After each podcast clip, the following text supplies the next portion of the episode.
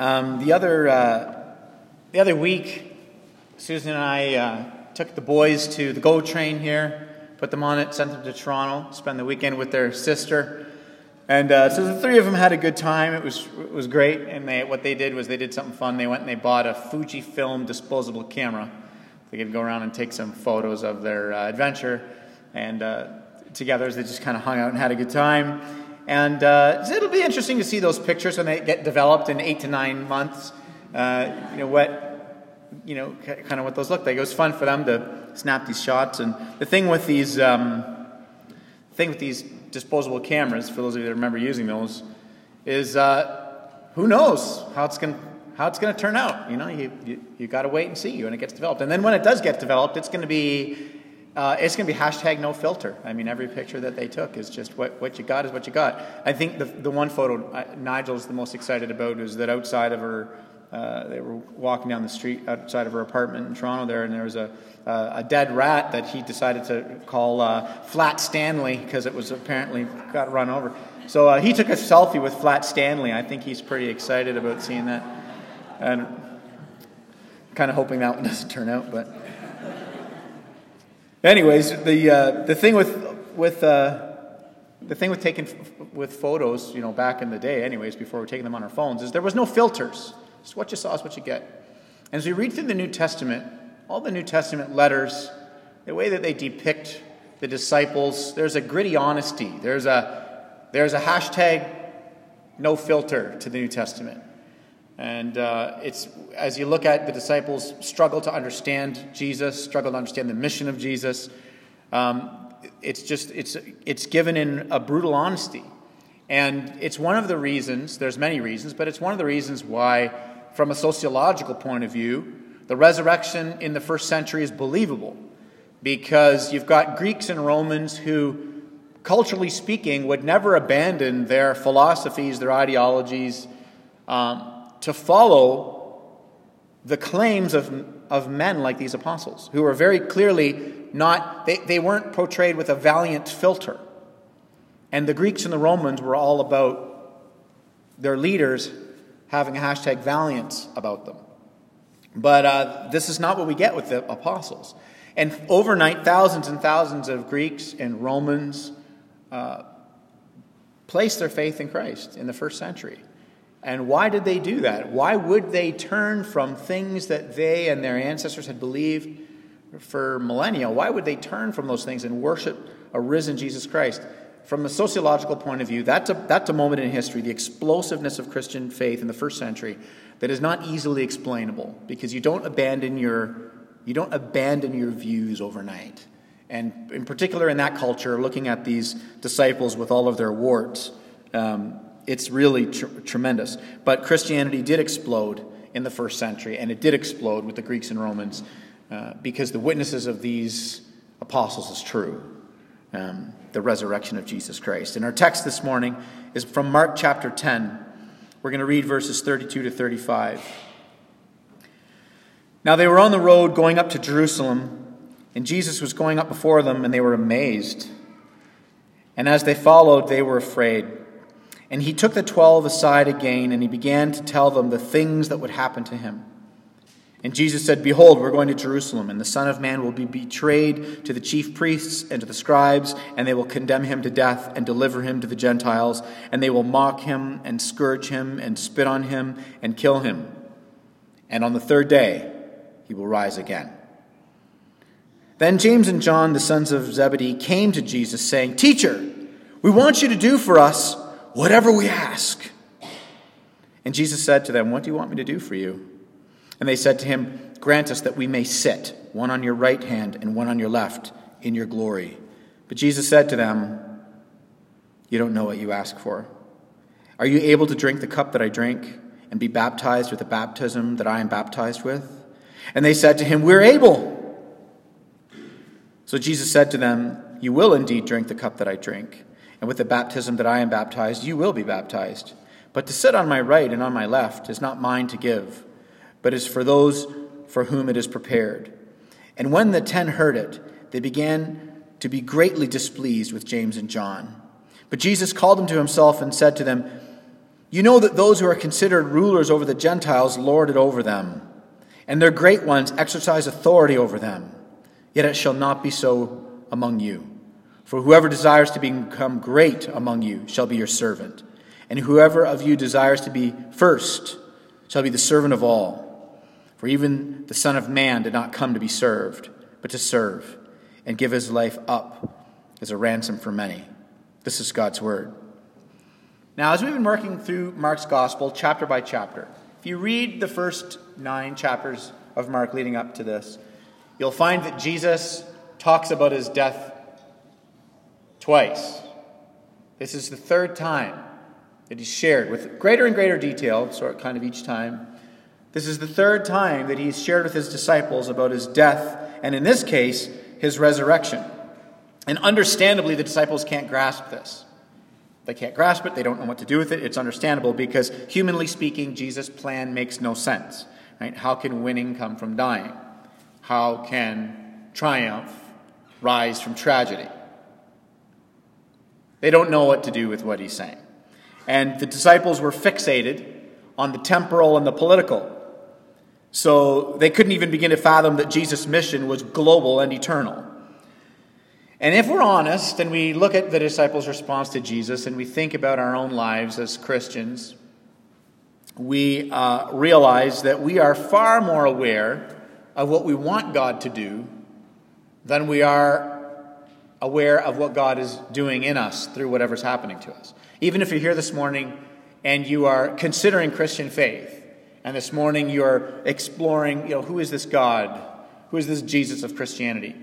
When you think about God, even for those of you who are in that searching mode, you are more in tune with what you think God should do than you are about what God would do in you. So the disciples' inability to grasp this, I think, humanly speaking, is understandable, right?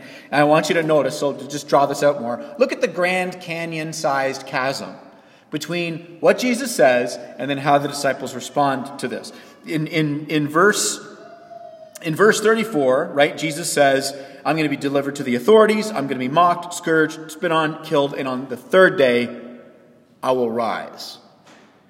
The disciples go away, think about this, talk about this, they come back, and their response is, mm-hmm, yeah, okay. Mm-hmm. Um, so, Jesus, we've been talking, and we want you to do exactly what we say. Look at the text in, in front of you. That's what they say. This is their response. Jesus shares the gospel. They, ha- they just can't grasp the gospel. So they hear the gospel and their response to the gospel is, We want you to do whatever we ask. Again, I think for those of us that have uh, been Christians for any length of time, can, we can identify with that kind of naivety. Right? We want to be so quick to be like, silly disciples, naivety is for kids. But we've all kind of had this sort of naivety about God and about the, the, the depths of what He desires to do in comparison to what we want Him to do.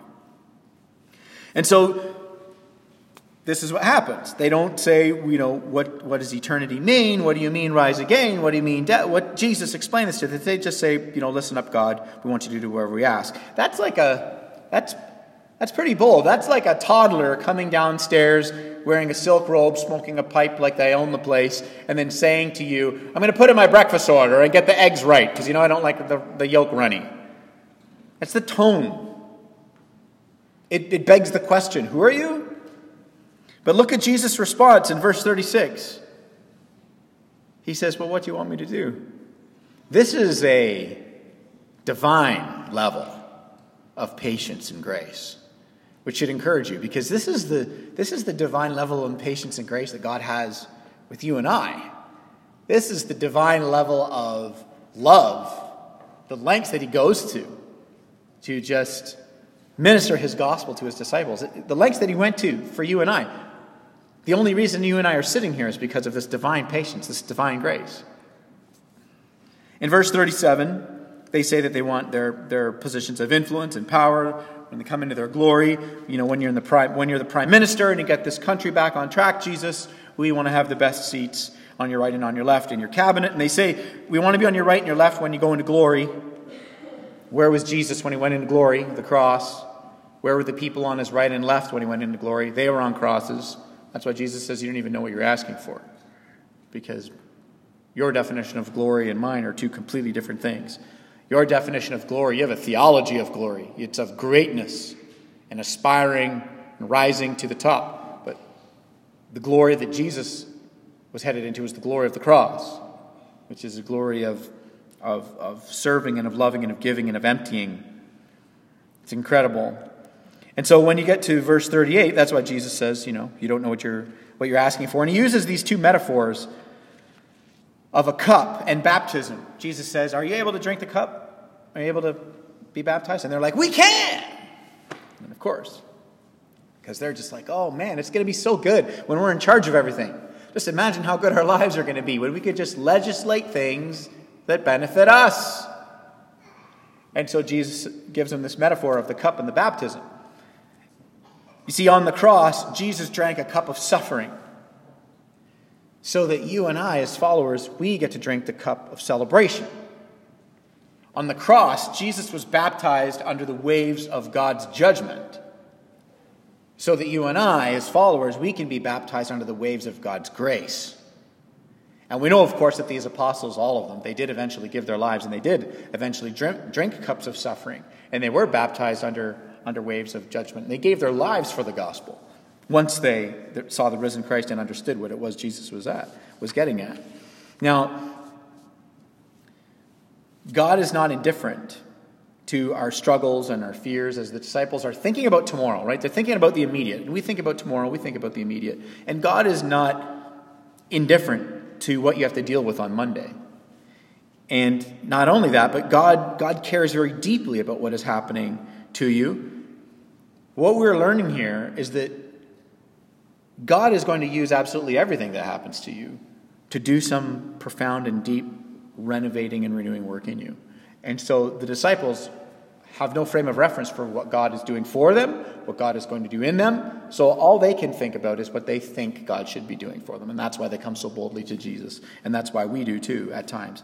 When we pray prayers, and we've all prayed them, even if you're here this morning and you say, well, this doesn't apply to me because I'm not a Christian, there's a lot of people, and you may be one of them, who are not professing Christians who pray to God.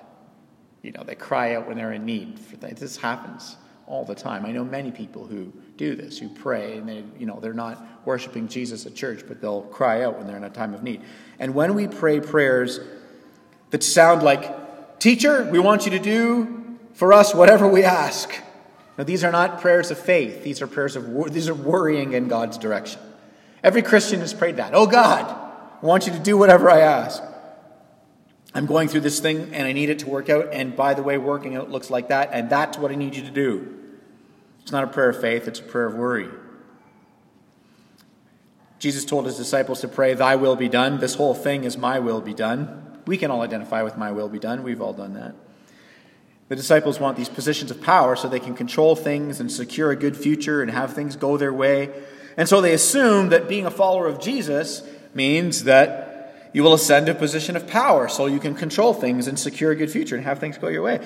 But Jesus' mission, this gospel, is that through his life, his death, his resurrection, he will secure for us an eternal future so that we can go through life day to day, so that you can face what you have to face tomorrow, deal with what you have to deal with tomorrow with a sense of confidence and humility. Because you're not so fixated on the temporal, but your heart has actually been liberated by the eternal. That the work of Jesus, the work of his gospel, his perfect life, his atoning death, his divine resurrection, it liberates our souls from being crippled and fixated by needing life to go our way. And you need to see that's what this whole conversation is about for the disciples. Need life to go their way.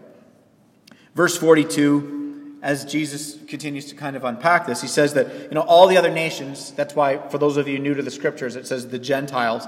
That was a way of saying every other nation outside of, of Israel. So what Jesus says is, all of the other nations, uh, they exercise their authority by rising to positions of power and influence, and then they rule over everybody else. So the disciples are think the plan is Jesus followers will rise to these positions of influence, they'll rule over everybody else. You can fill stadiums in North America teaching that.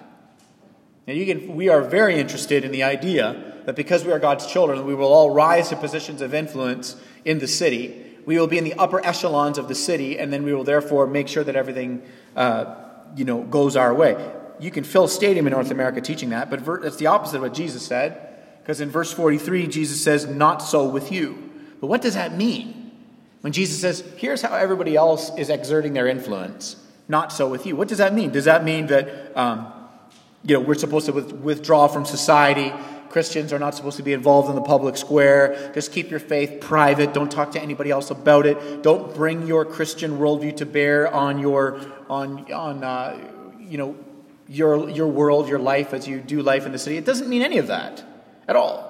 We're not supposed to, you know, build a church out in the middle of the desert and live in a holy huddle and just say, well, you know, if God wants to reach someone with his grace, he'll do it. No. That's not what it means at all. But when Jesus says, not so with you, this is about influence because the conversation, the context of this is the disciples want influence. Their paradigm of influence was shaped by the culture, so Jesus gives them a new paradigm of influence, which is shaped by the cross. See, legislated Christian ethics does not draw you to faith in Christ. And the kingdom of God rules and reigns in hearts. And legislated Christian ethics sure would make life a lot easier for a Christian. But legislated Christian ethics does not make anybody a Christian.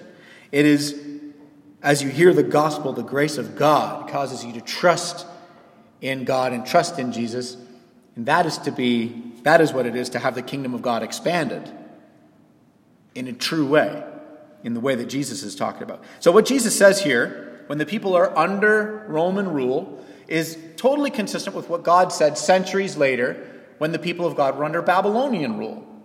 Totally consistent. Jeremiah chapter 29 and verse 7, it says, Seek the peace and prosperity of the city to which I have carried you into exile.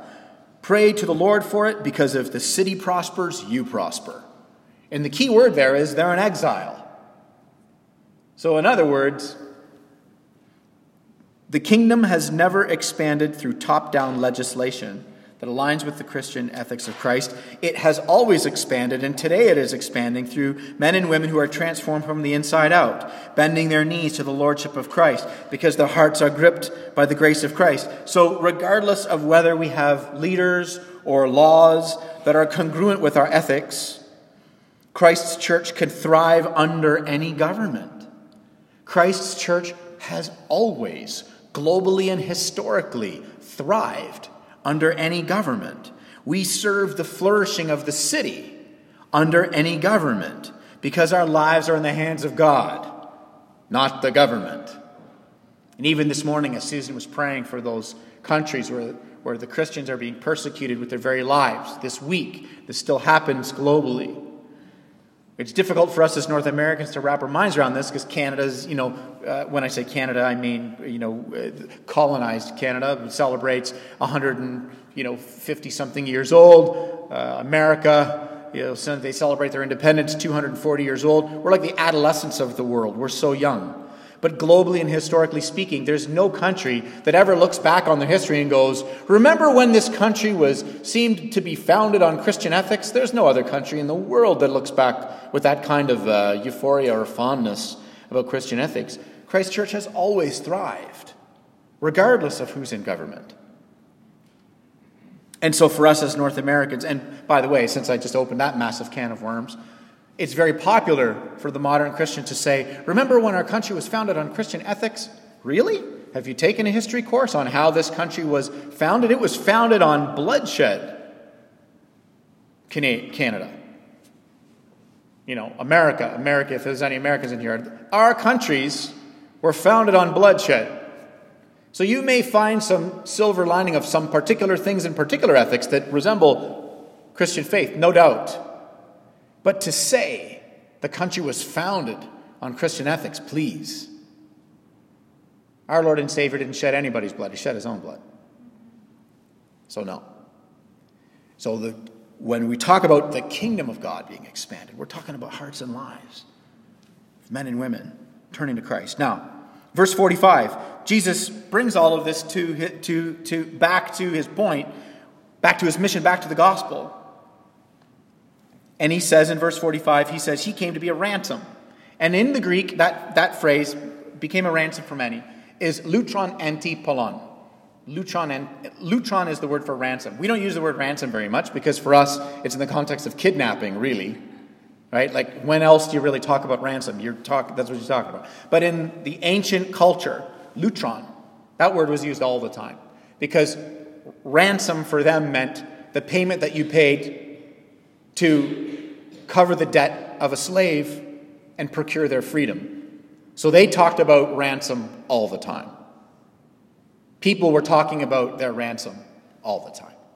Because either they were working for their own freedom, they would pay back the master and then they were free, or somebody else was paying it. But ransom was a constant conversation in the ancient world. So it says lutron, then it says anti, which is debate in exchange for, and then polon, which is many. Okay? So when Jesus says, Here's my mission, I came to be this ransom for many, he's giving himself up as payment.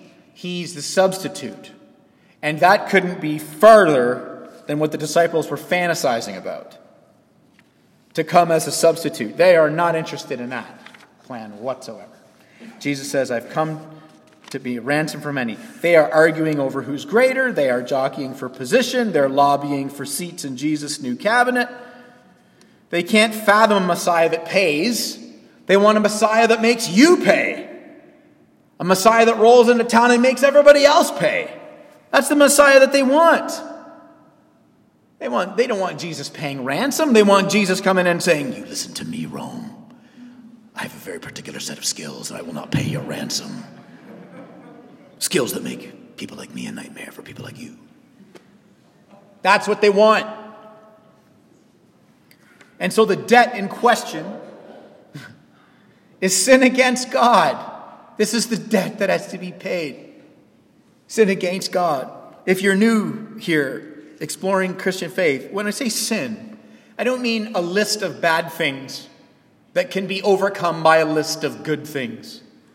It's not that simple. That's not that when the Bible talks about sin, that's not what it is. The original sin is in Genesis 3 was our parents saying, "We do not need God, we will be our own God." That's original sin in Genesis 3. That's what it is. It's divine treason. So you can't simply overcome a list of bad things by living a life with a list of good things and be like, there, I've paid my ransom. It's impossible. That's not what it is. Sin, this divine treason against God since Genesis 3, this is why we have a common enemy called death. If you're here this morning and you're Christian or agnostic, regardless of your worldview, we all have a common enemy called death, and it's because of sin.